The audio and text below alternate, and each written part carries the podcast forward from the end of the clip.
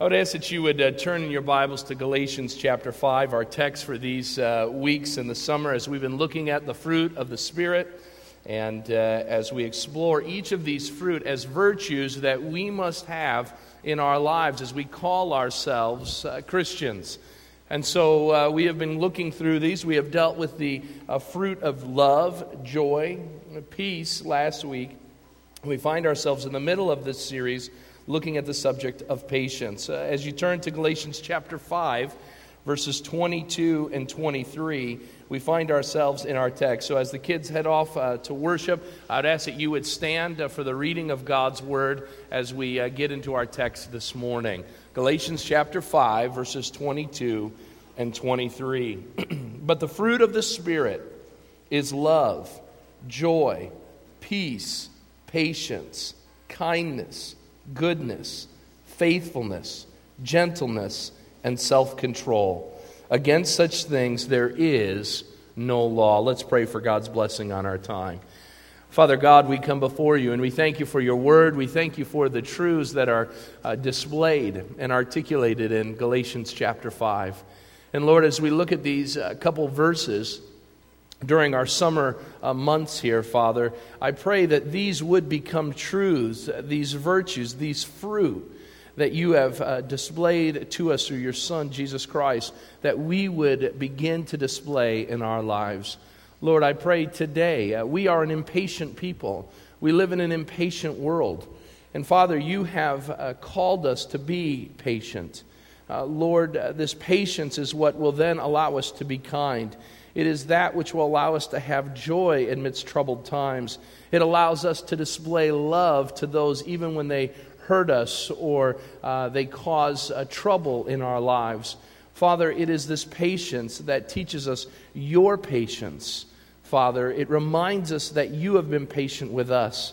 Though we are sinners, though we disobey your way each and every day, you are patient with us. Though we deserve death, you give mercy and grace. Your patience is seen throughout all the world towards all people. And so, Father, we want to be like you. And so, Lord, we pray through your word and through your teaching that we would be a patient people and that people would see it not because it's based on a temperament of who we are, but because of the person and work of Jesus Christ in our lives. So teach us some truth this morning so that we may go and we may be able to live lives differently because we've been transformed by that word that you've taught us. In Christ's name we pray. And all God's people said, Amen. You may be seated. For most of us, when we think about being patient, the very thought of patience begins to make us feel uneasy. We begin to ask the question, why must I be, uh, why must I be patient? And the question that I thought of this last week as I got to this text was, why would Paul put as a spiritual fruit this fruit of patience? Really, is it all that important? Is it all that Christian uh, for us to not fidget in the waiting rooms of life?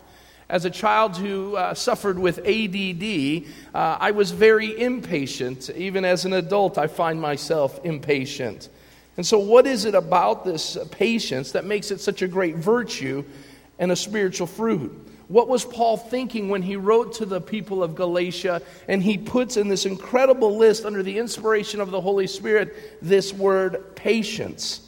My question was how could our maturity, God, as believers, be measured by our ability to be patient, whether in the, again, the waiting rooms of life or gridlock traffic or when people hurt us or people cause us trouble? How can that be a virtue? And yet, clearly, Paul sees this word patience, this attribute, this fruit, as totally valuable to the Christian life.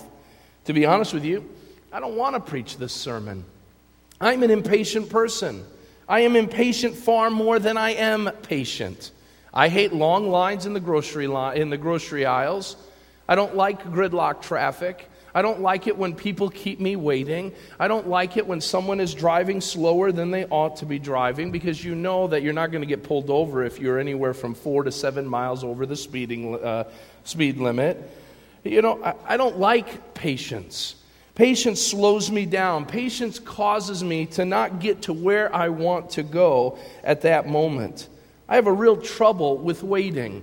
I don't know about you, but patience is one of these virtues that is very difficult for me. It is easy to admire, it is very hard to manifest in our life. I love patient people, don't you?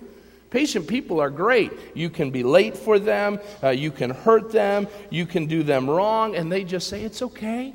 No problem. I can sit here and wait patiently, but how hard is it for us to be patient with others? We love to admire patience in the lives of those around us, but it is very hard for us to be patient with those, especially those closest to us. So, how are we to understand this idea of patience, this fruit of patience? How can we understand it as Paul did as a miraculous and essential work of God in the lives of his people? We must ask some questions this morning. And the first one that we come to is how do we define patience? How do we define patience? For many, the definition of patience can be a lot of things. The Bible makes it clear, both by example and word, that what this virtue is and how it should look and how it must then be defined. But over the years, many people have assumed what patience is and what it is not. In fact, Ambrose Bierce once commented that patience was a minor form of despair disguised as a virtue. A minor form of despair disguised as a virtue. Still, others believe that patience is a feeling. It's just a feeling that we have. We can find ourselves in the state of feeling calm and at peace. But I want to assure you of something patience is not a feeling, it is an act of the will whether or not you will be patient with those around you, patient with the plans and will of God, is going to be dependent not on how you feel about things, but about the action of your will, a, a decision that you have made in your head and your heart towards a certain uh, situation and how you will respond. Now, others think that because patience is a fruit, that if you're a believer, it will come naturally to you. Christians will inevitably be patient people. That's not true. Some of the most impatient people I know are Christians. And so, as we've learned with these fruit, uh, this fruit will begin to take form in our lives, and we will be able to have this fruit, but it's something that we must work at every single day of our lives. And so, whether you're old or young, we have a place to grow in our patience with one another. Still, others think that uh, we uh, that uh, as patients, it's it's a external behavior. But this is flawed. Just because we see patience manifested uh, throughout external behaviors, we, we can't read the hearts and minds of people. But if you really were to think about it, patience begins in our hearts. It begins in our hearts because we will make a decision before we will ever show it to the people around us. We will make a decision in our hearts and minds on whether we are going to respond with a patient heart or an impatient one. It begins deep down inside. Patient people are those who care a great deal for the circumstances, even though the world says that patient people really just don't care a patient person, someone may say, well, they just, they're indifferent. They don't really care about what's going on. And yet, one who is patient is probably thinking about the circumstances far more than the person who is impatient. Because impatience usually means you're just responding uh, to the situation at that moment. You haven't thought through the moment, and so your impatience has caused you to blurt out a word, has allowed your anger to overflow. It has caused you to be angry with somebody, and as a result of that, you've just reacted instead of responding as a patient person would. So, then how are we to define patience? The first thing we must do, anytime we deal with a word in the New Testament, we must go back to the Greek word uh, that is there. Now, this doesn't always work uh, if you were to look at uh, a word in the Greek, because sometimes there's uh, difficulty in the translation of a word from Greek uh, to English. But we get the word patience uh, not from a one Greek word. There's no Greek word that says that's patience, but it's two Greek words put together. And the word that's been compounded together is macrothumia. Macro in the Greek literally means long, it means great. Thumia means anger. And so the idea here is a patient person is one who has a long fuse before they get angry, a long fuse before they, if you will, explode. It's going to take a lot in a person's life as they live out this macrothumia for them to get excited, for them to lose their patience. Now, this word is seen in many different ways. In fact, 14 times in the New Testament, this word macrothumia is used, and patience is one of them. Another word that is used for macrothumia is endurance. A long endurance, the ability to endure difficult times and difficult circumstances and not to explode, not to uh, give up and give in. Another word that is used is forbearance. Forbearance is another synonym of this Greek word uh, that we get patience from. Still, yet another one is perseverance. And then the one that was used in the King James Bible when it was being translated was the word long suffering. Uh, that means you can suffer, you can endure difficult times, and you can do it over a long period of time before you find yourself at wit's end. So, how does the Bible define patience? In light of all that we've just looked at, I want to put this definition up for you. Patience, here, as the Bible uh, articulates it for us, is a calm endurance in various circumstances that is based on the certainty that God is in control. What that means is, first of all, patience means you are calm.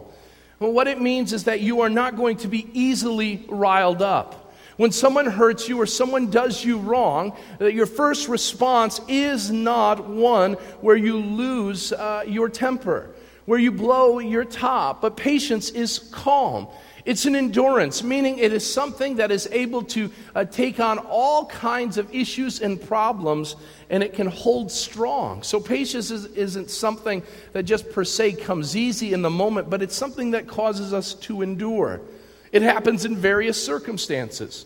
You have to show patience to your family, to your children, to your wife or your husband. You have to show it to those that are closest to you, but you also must show patience to people you have never met.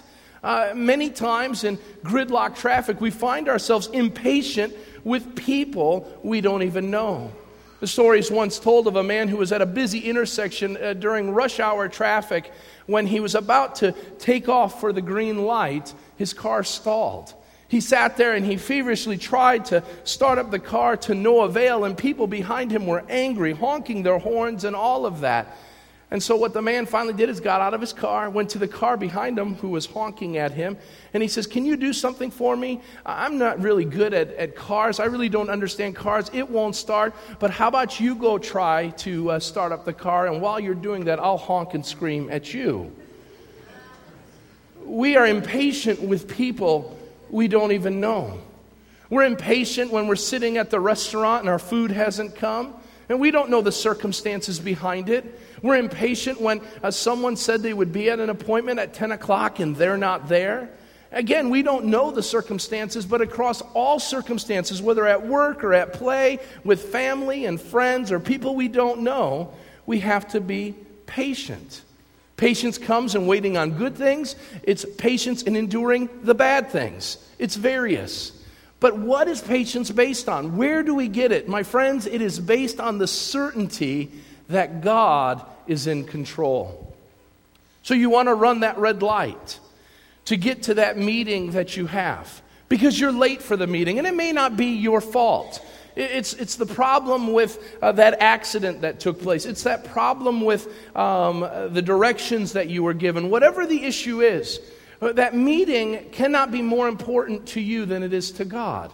And so the question you must have is when you want to become impatient is God, you know I'm running late. You know that I'm inevitably going to be late for this meeting. I trust that if I want to follow your ways, I have to be patient. And in doing so, I trust that I'm not going to uh, lose the account. I'm not going to uh, find myself in trouble. And if I do lose the account, Lord, you're in, tr- you're in control anyway.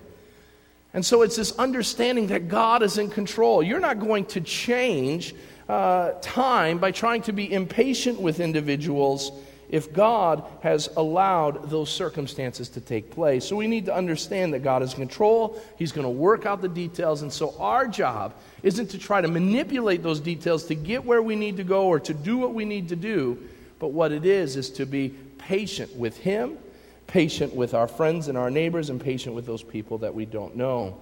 So it brings us to a second question about patience. What makes it so difficult? What makes patience so difficult?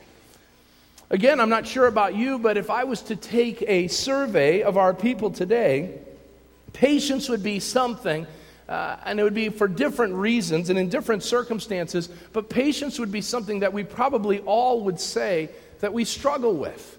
Why is that? what, what is it about our lives uh, what is it about uh, the world that we live in that causes us to find ourselves so impatient?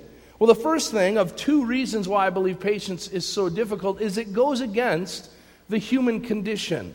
It goes against the human condition. I don't think you remember the days, but I'm sure if you're a parent, you remember the days of raising your children. But when we are babies, we are impatient people. Uh, I've had the opportunity with my wife uh, to uh, have three little babies in our house, three little baby boys. And during the course of their time as babies, not once did I hear those babies say, I know you're busy. And I know it's late. I, I the time. It's two in the morning. I'm hungry. But you know what, mom, dad, you guys have had a long day. You guys sleep and I'll talk to you around, let's, let's say 9 o'clock. Can I get a breakfast at 9? That's not what babies do. Babies yell and scream the moment they have a need, the moment they have a want. They scream and they yell and they say, I need you now. I don't care what you're doing, I don't care how tired you are. The baby says, and if you think about it, the baby is living according to its nature. It's living, it doesn't know anything different. It's not doing it to hurt your feelings. I know there's some moms that may wonder that. But the baby isn't doing that to make your life miserable. All it's concerned about is its own issues, its own agenda. And so, as babies, as people, we find ourselves that we are so concerned about us that we find ourselves if what I need isn't taken care of, then I'm going to become angry. We see that with our children. I, I, I, hate grocery stores. Grocery stores are, are very smart. They market things that children would love to have, that parents would hate for them to have, as you wait in the checkout line. And then they only have three of the 4,900 checkout lines open. Amen? Okay, I don't know why they do that. Okay, Walmart, one of the greatest uh, uh, free market capitalist corporations around, has 400 checkout lines, and there's only two that are open. And then what they have is every vice that a children would want, a child would want, sitting there. Suckers and sugar and everything that you have no need for. And then you have to sit there for 45 minutes and tell the child no and then they scream and they yell, and the older person behind them just looks at them and said, When my children, we didn't deal with these things. Well, you didn't have Disney World in the checkout line when you went through it when you were a, a, a parent. I don't know how many times Amanda says, I think we're being judged. And I said, Well, I've been judged all my life, so it doesn't matter. Get beyond it. But, but nonetheless, uh, these things uh, inevitably will break our patience, just as they do with children. We want our needs to be met. We want what we want, and we want it now. That brings me to the second thing that the reason why patience is so difficult, and that is that it goes against our culture. We want, as the, the motto says, our way, help me out, right away. It's the Burger King slogan have it your way, right away. And it's not just uh, when it comes to our fast food. But it comes to everything in life. We want it, and we want it now. It doesn't matter what it's going to take. It doesn't matter uh, what the reason will be. We want it, and we want it now. And as a result of that, we hate things that keep us waiting. We see on TV all the time buy now, pay later. Why? Because you're too impatient, and I'm too impatient to wait the couple months to save up the money like it used to be done. We will just go and we will put our credit card down and we'll say, I have to have it now. I can't wait for it. And yet we are hypocrites when we tell our children, you know, it's, just wait a little bit. It's easy to tell a child to wait on the newest game or the newest uh, toy that is in the toy section. But how about us when the big game is coming and everybody else has that big TV and it says, you know, you buy it now, 12 months, same as cash. And we say, well, the Lord has obviously willed that I get this. And we're impatient. It's in all facets of our life. We are an impatient people, and we live in, in, an, impatient, in an impatient culture. And that's why I believe God's word says don't live like the world. Be different. And don't just be different in some ways, but be different in all ways, so that they may see who you follow and whom you pursue. So that leads us to yet a third question In what areas is patience to be displayed? I've got to be honest with you, as I thought about patience, had I not spent time studying this, it would have been a very simple sermon. It wouldn't have had many dimensions to it.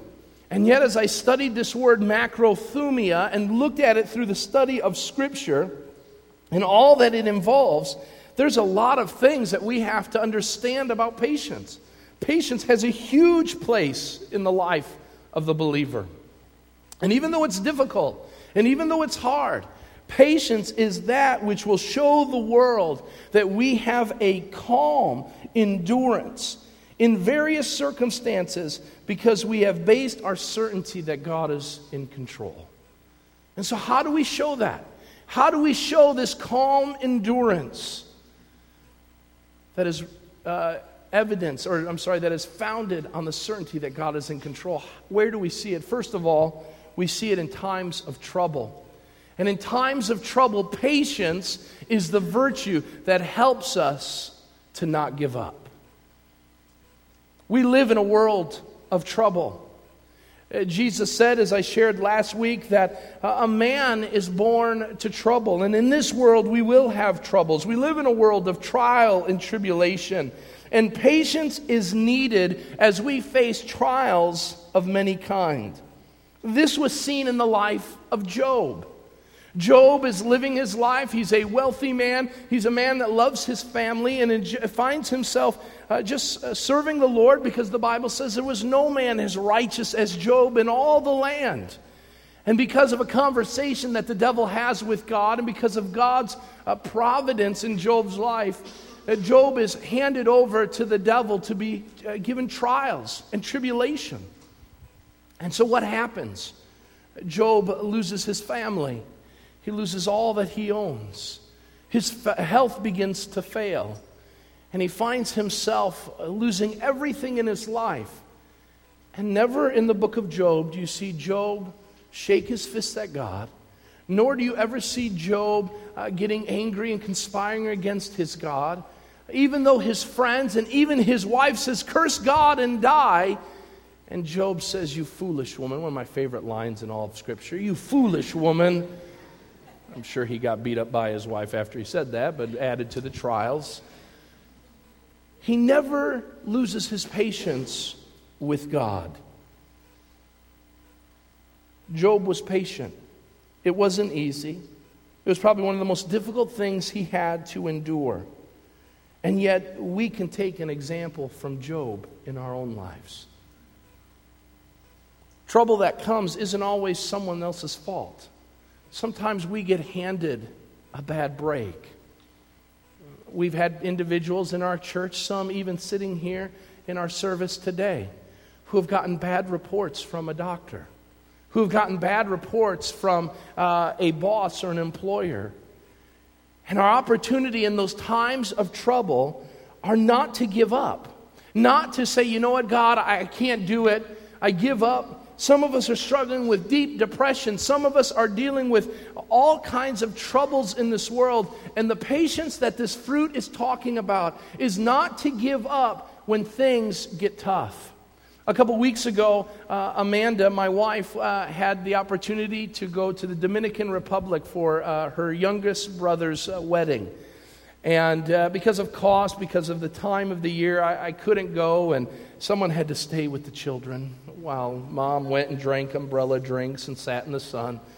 And I said I would do that. And it was one of the busiest weeks of work that I have in, in the year. And uh, I found myself not really happy. It was the worst week of work. And I'm car- taking around three boys with me wherever I go. I know men, you're feeling for me. Women, you can care less. But everywhere they go, they're with me. We're trying to run the catering operation. I had an accident with one of my uh, vehicles, uh, one of my crew leaders was driving. It just was a bad week. I get home on Friday, or I'm sorry, Thursday, and I come into my house and there's no power. I think, okay, it's a brownout, you know, it won't be that long. And then I've come to find out, after calling ComEd, it has nothing to do with brownout because I'm seeing my neighbors, they're enjoying air conditioning. And I don't remember, it was like 90 some degrees, if you remember. Feel for me here. And my electric meter had shorted out. So I'm patient. Okay, how long will it take? An hour? two hours. We'll go to McDonald's and have playland and stuff like that. When can you be here? Uh, the lady says, uh, our, techs don't work on weekends. I said, Well, God bless you. I said, I do work on weekends and I want to come home to an air conditioned house.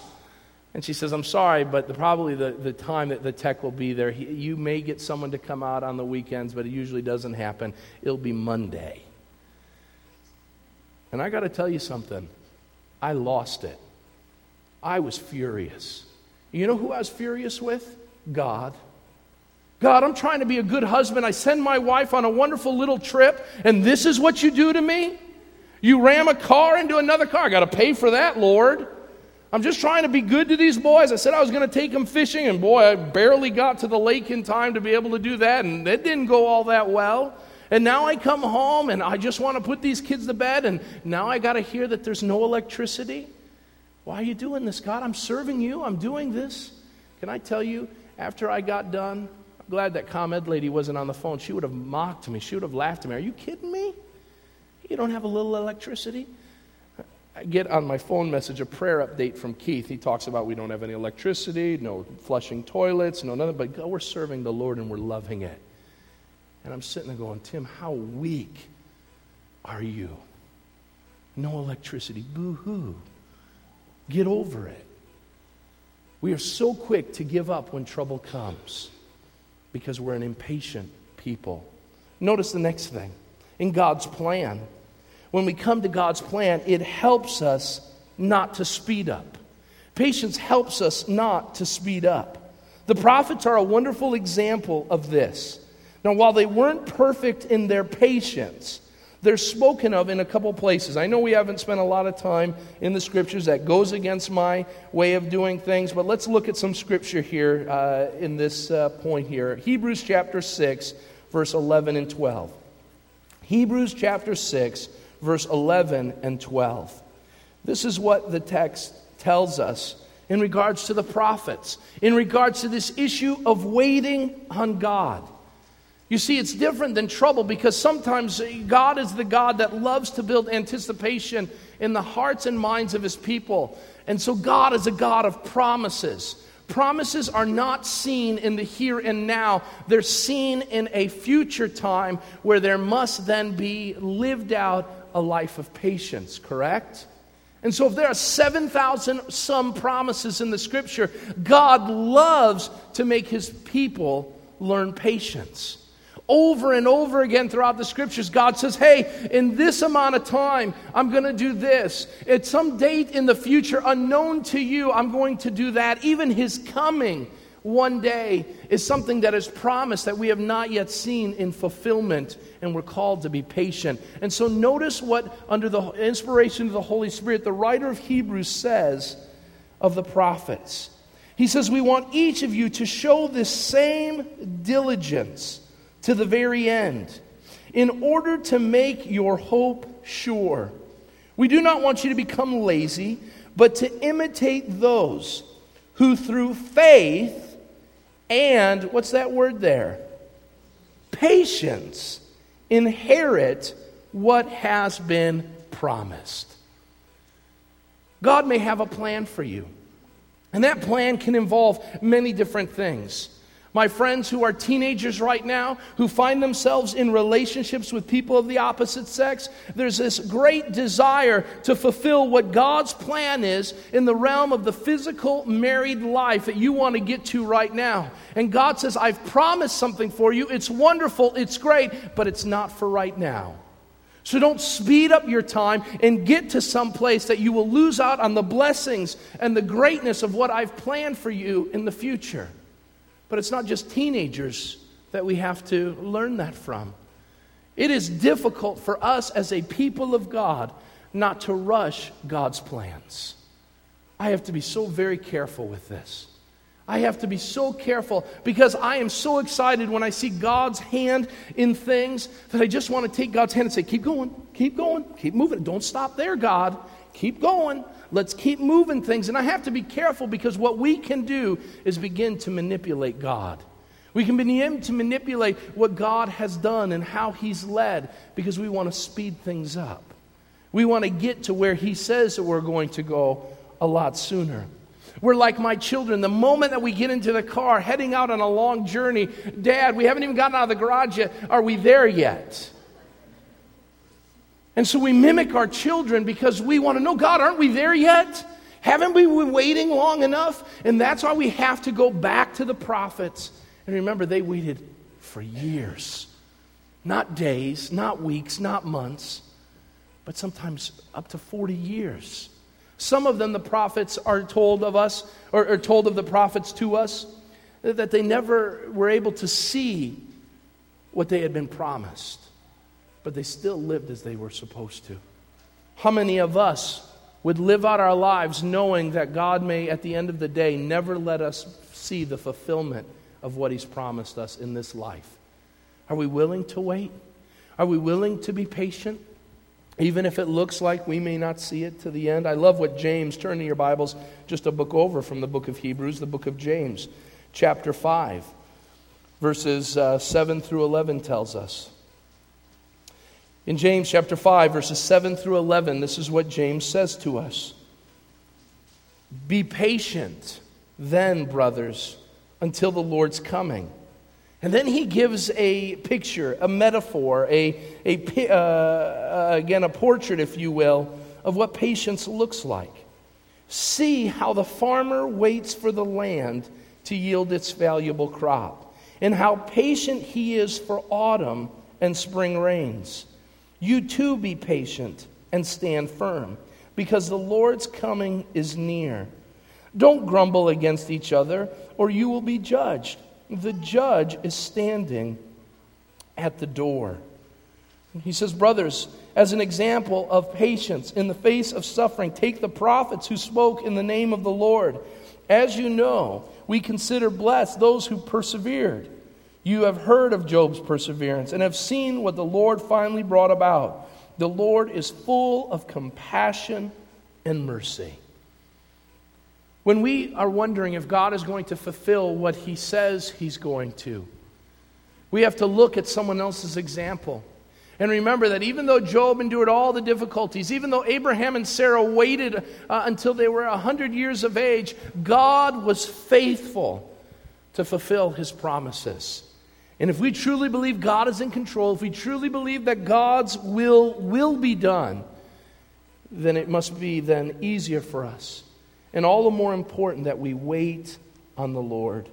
Let me just read from Psalm 130 very quickly. Psalm 130, uh, verses 5 and 6. You don't have to turn there, but you can write that in your outlines. Psalm 130 uh, says this in regards to waiting on the Lord. Psalm 130, verses 5 and 6. I keep turning right beyond it here. I will wait for the Lord. My soul waits, and in his word I put my hope. My soul waits for the Lord more than a watchman waits for the morning, more than watchmen wait for the morning. Understand this when we think that um, we're waiting on God's plans and his answer, we begin to think that what it means is I'll just sit back and I'll just wait. And so patience looks a lot like this. You just kind of come in, I'm going to be patient. All right, I'll just wait on you, God. I'm waiting. I'm waiting. But that's not what the psalmist says. The psalmist says, as a watchman waits for the morning, a watchman does not stand, or I'm sorry, sit and wait. Well, I, I think the sun's going to come up. What is the watchman doing? He's doing his job. He's watching. He's watching to protect the area that is under his oversight. And so, what we need to be doing is be vigilant in our times of patience. God says, I'm going to do something. That's okay, God. I'm going to be at busy at work serving you and doing what I know you want me to be doing until you fulfill that. A lot of us, when we're waiting on God, just sit and wait and don't do anything. And that's one of the reasons why it's so difficult to be patient. Because your whole world stops and you become fixated on the one thing you don't have, and then it's like every two minutes, is it there yet? Have you ever watched a pot boil? It's amazing. You walk away and you do a couple other things, it's boiling in a matter of a couple minutes. You stand there and watch it. Come on. I'm waiting for it. It takes forever. It takes the same amount of time, but it's because we become impatient. Finally, the one, before I, I get too far into this, uh, the one that we see many times is we must be patient when it comes to our enemies. Our enemies.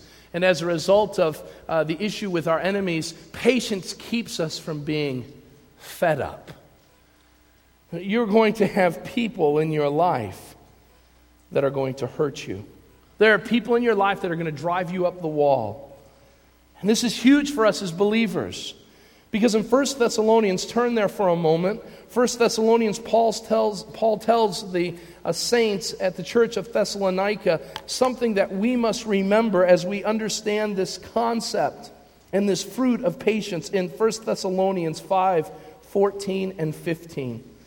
He says in, in this passage, chapter 5, verse 14 and 15, And we urge you, brothers, warn those who are idle Encourage the timid, help the weak, be patient with your friends. Is that what the text says? Does it say be patient with those who have been patient with you? It says be patient with who? Say it again. Are you telling me the one guy at work that drives me up the wall? Yes. Are you telling me I have to be patient with those who take advantage of me? Yes. Those who speak evil about me? Yes. Those who misjudge me and accuse me of things that I've not done? Yes. Those who gossip against me? Those who lash out at me? People who take me for granted, people who hurt me, even though they're called to love me, they hurt me, they take uh, advantage of me. People who are selfish, who pursue their own desires at the expense of mine. I have to show them patience. Yes. You have to show them patience. Why? Because that's what God has done with us. God desires for us to show patience because that's how He has treated us. That's how He has lived among us. And so then the question must be if we are uh, to be patient people, in fact, in fact, the book of Colossians, chapter 3, verse 12, speaking, it's probably very much a parallel passage to the fruit of the Spirit in Galatians. Paul's telling the church at Colossae, he says, Hey, I want you to clothe yourself with some things. And he speaks about love and he talks about hope. But one of those that is, is duplicated from uh, the uh, fruit of the Spirit, he says, Clothe yourself with patience. How do we do that? Even though it goes against who we are, it goes against our culture, even though uh, we've seen that even the patriarchs and the prophets struggled with it at times, how are we as believers to clothe ourselves with patience? And I've got a couple that I want to share with you because here it is. How do we defend against impatience?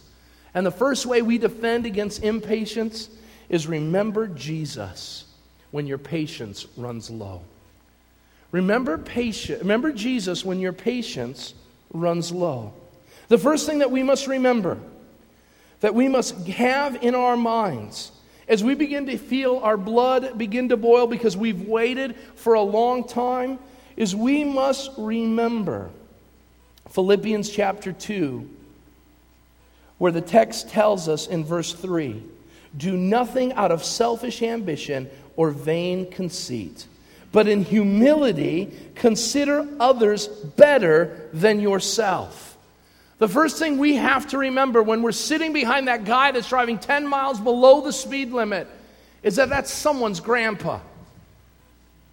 That's someone who maybe is having a difficult day. That's someone who maybe is having car trouble. Can I tell you, I have never thought that when I'm sitting behind it. That's never my first response. It is, let's see how close I can get that I can actually start help push the person to move faster. I told you I struggle with this one. And I never think about, I wonder what they're thinking about. I wonder what their issue is because I'm never willing to humble myself and ask those questions. I thought of this story that I've known for a while, and I think it works well here. A train was filled with people who were all tired. Most of them had spent the day traveling through the hot, dusty plains, and at last evening had come, and all tried to settle down for a good night's sleep. However, at one end of the car, a man was holding a tiny baby, and as the night came on, the baby became restless and started screaming at the top of its lungs. Unable to take it any longer, a big, brawny man, always has to be a big, brawny, bald man or something like that, spoke up for the rest of the group. And he asked the question in a stern voice Why won't you just take that baby to its mother? There was a moment's pause, and then came the reply I'm sorry, sir. I'm sorry, everyone. I'm doing my best. The baby's mother is in the casket in the baggage car in front of us. We've just come from the funeral and taking her to be buried.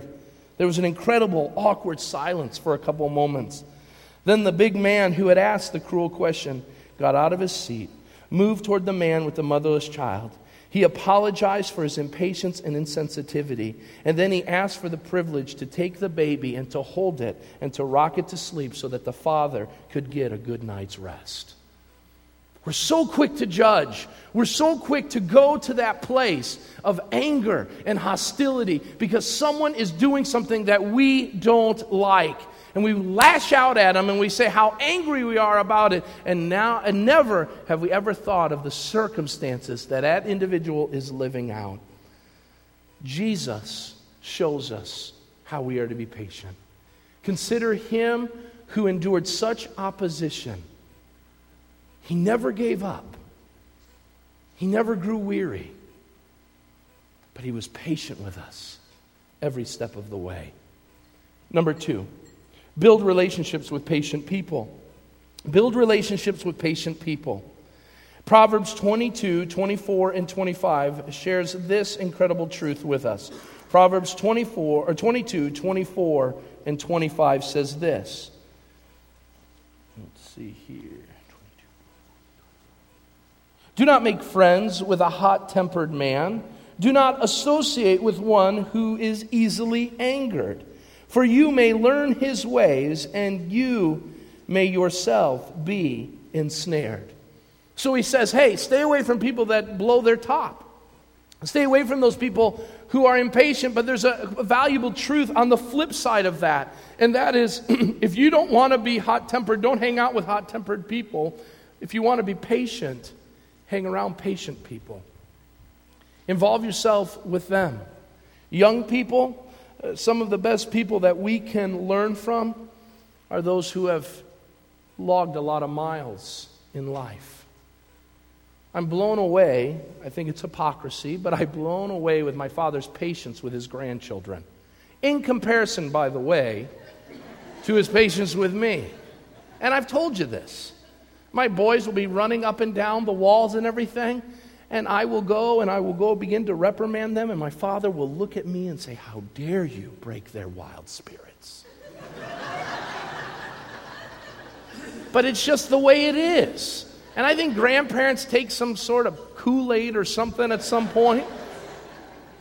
And I think they just learn it. It isn't all that important.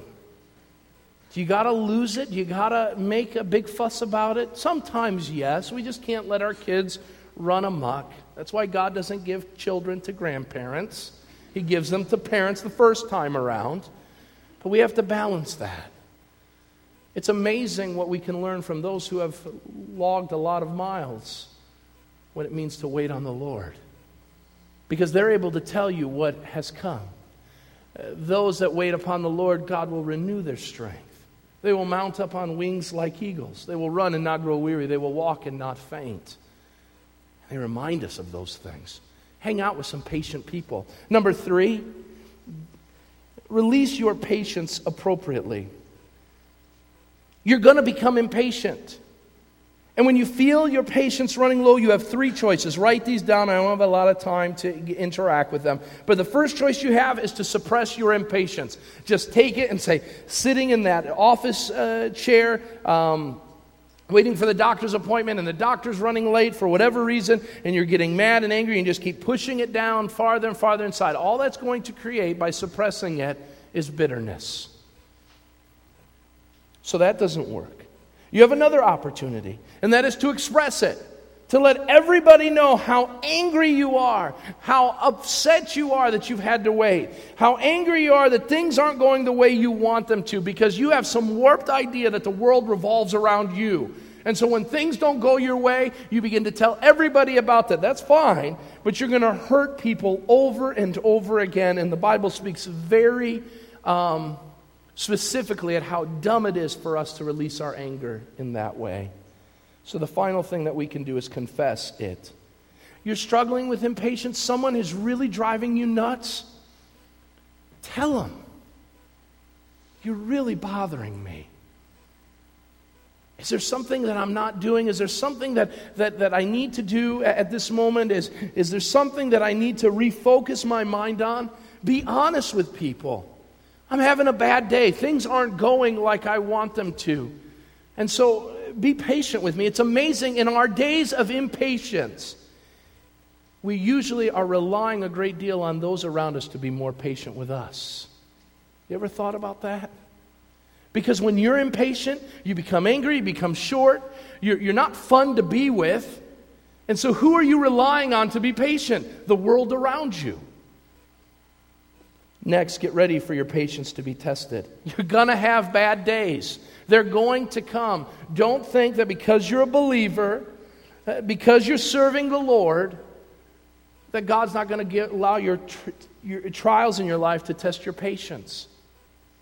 And finally, rely on God's help. Rely on God's help. This is a fruit. Only God can help us in our time of need. Let me close with this passage of Scripture. Psalm 145 8 says the following The Lord is gracious and compassionate, He's slow to anger and rich in love. Do you know that every day you shook your fist at God and live in your sin, instead of following Him, God says, I'm patient with you.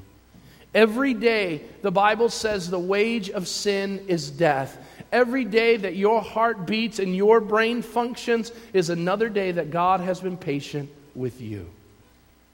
Understand that and recognize that. And rely on the help from the attributes of who God is to live patient lives with those around you. Let's pray. Father God, we come before you and we thank you for your word. And Lord, I pray that we would be a people that are patient. Not because it comes easy for us from who we are, it doesn't. And so, Lord, we rely on your Spirit, the fruit from your Spirit, to be able to be patient, to be able to be kind, to be able to love and be good and gentle to those around us. So, Lord, I thank you for this truth and what it's taught us and all that it means for us. And I pray that we would put it into action so that the world may see your patience, your love, and your kindness so that you'll be brought great glory and praise. In Christ Jesus' name, amen.